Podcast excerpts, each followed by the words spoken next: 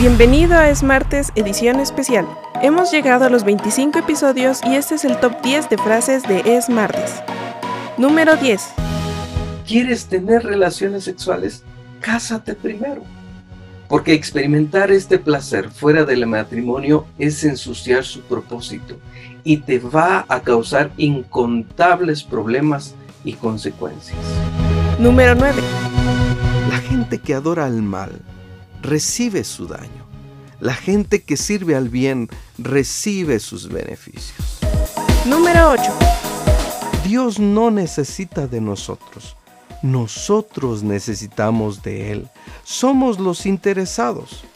Agradecidos y humillados deberíamos estar si tenemos la bendición de servir al Señor en algún área en su iglesia, sea en la alabanza, en la limpieza, en el servicio y más aún si se es pastor o líder. Número 7. El Evangelio de Jesucristo son acciones, es práctica de vida, no teoría acumulada. Número 6.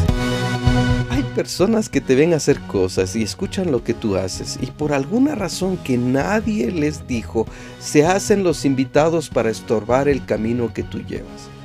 Sea consciente o inconscientemente o dejándose usar por alguien, te dan su opinión o toman participación con la única intención de desviarte, de desanimarte o como en este caso, hacerte caer.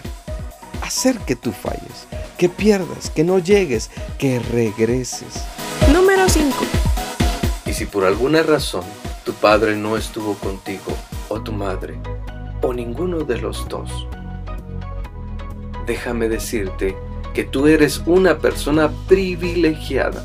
Sí, eres una persona privilegiada, porque a quien has tenido como padre y madre cada día de tu vida, cuando has llorado, cuando te han herido, cuando te has sentido sola o solo, cuando has pensado que nadie hay por ti, Dios ha estado allí.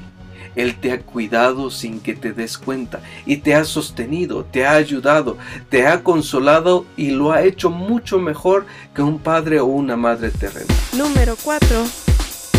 Si tú dices ser fuerte, que tienes grandes sueños y anhelos, que puedes llegar muy lejos, yo creo que es así y debes demostrarlo. No faltándole respeto a la autoridad, a tus padres, a tus amigos, a tus maestros, Sé fuerte de voluntad. Sé inquebrantable en tu voluntad para hacer lo correcto. Número 3. Y si Dios dio la capacidad a la naturaleza de sobreponerse, de volver a crecer, de volver a levantarse, de no ser destruida fácilmente, también lo hizo con nosotros. Dios también nos da la capacidad de volvernos a levantar, de volver a empezar otra vez. Número 2. Quizá hemos pensado que la vida es injusta porque a algunos les va de maravilla y a otros le va como infierno en la tierra.